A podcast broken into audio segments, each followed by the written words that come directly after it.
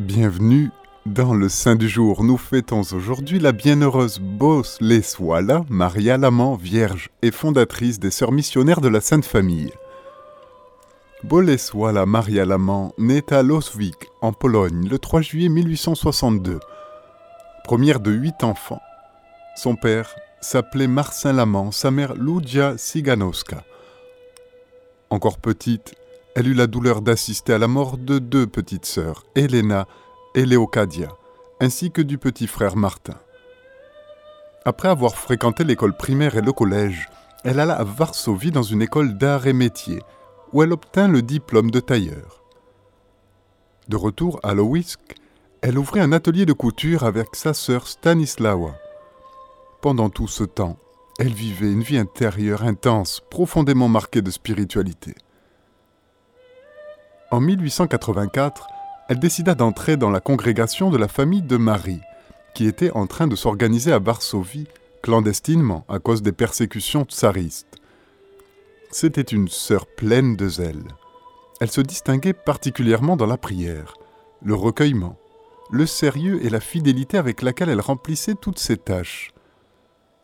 Après le noviciat et les vœux simples, elle travaillait comme maîtresse de couture, enseignante et éducatrice en différentes maisons de la congrégation disséminées dans l'Empire russe. Après neuf années, juste avant de prononcer les vœux solennels, elle eut une crise profonde. Elle n'avait plus la certitude de sa vocation dans cette congrégation, au point qu'elle la quitta pour rentrer chez elle à Lowisk, dans l'intention de rejoindre un monastère cloîtré dès que possible. Mais sur le conseil de son confesseur, elle choisit plutôt les œuvres d'assistance auprès des sans-logis, activité qu'elle poursuivait à Varsovie, quand sa famille s'y transféra. Là, pour y vivre, elle ouvrit avec sa petite sœur Maria un atelier de couture. En 1894, une énième épidémie de choléra lui enleva son père, en lui ajoutant de nouvelles charges et responsabilités familiales. Elle prit chez elle sa mère et son frère Stéphane, âgé de 13 ans, qui fréquentait le collège à Varsovie et désirait être prêtre. Mais en 1900, le jeune Stéphane mourait à son tour, devant son cercueil. Boleswala promit de revenir à la vie religieuse.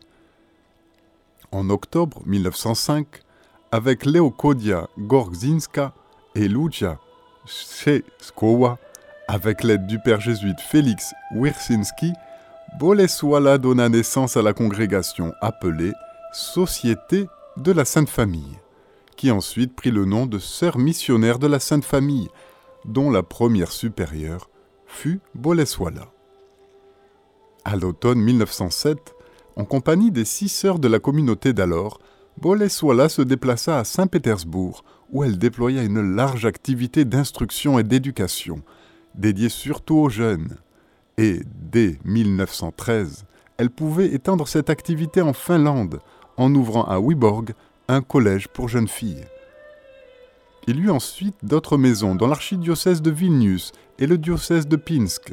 En 1935, il y avait jusqu'à 33 maisons, un peu partout en Pologne et même une à Rome.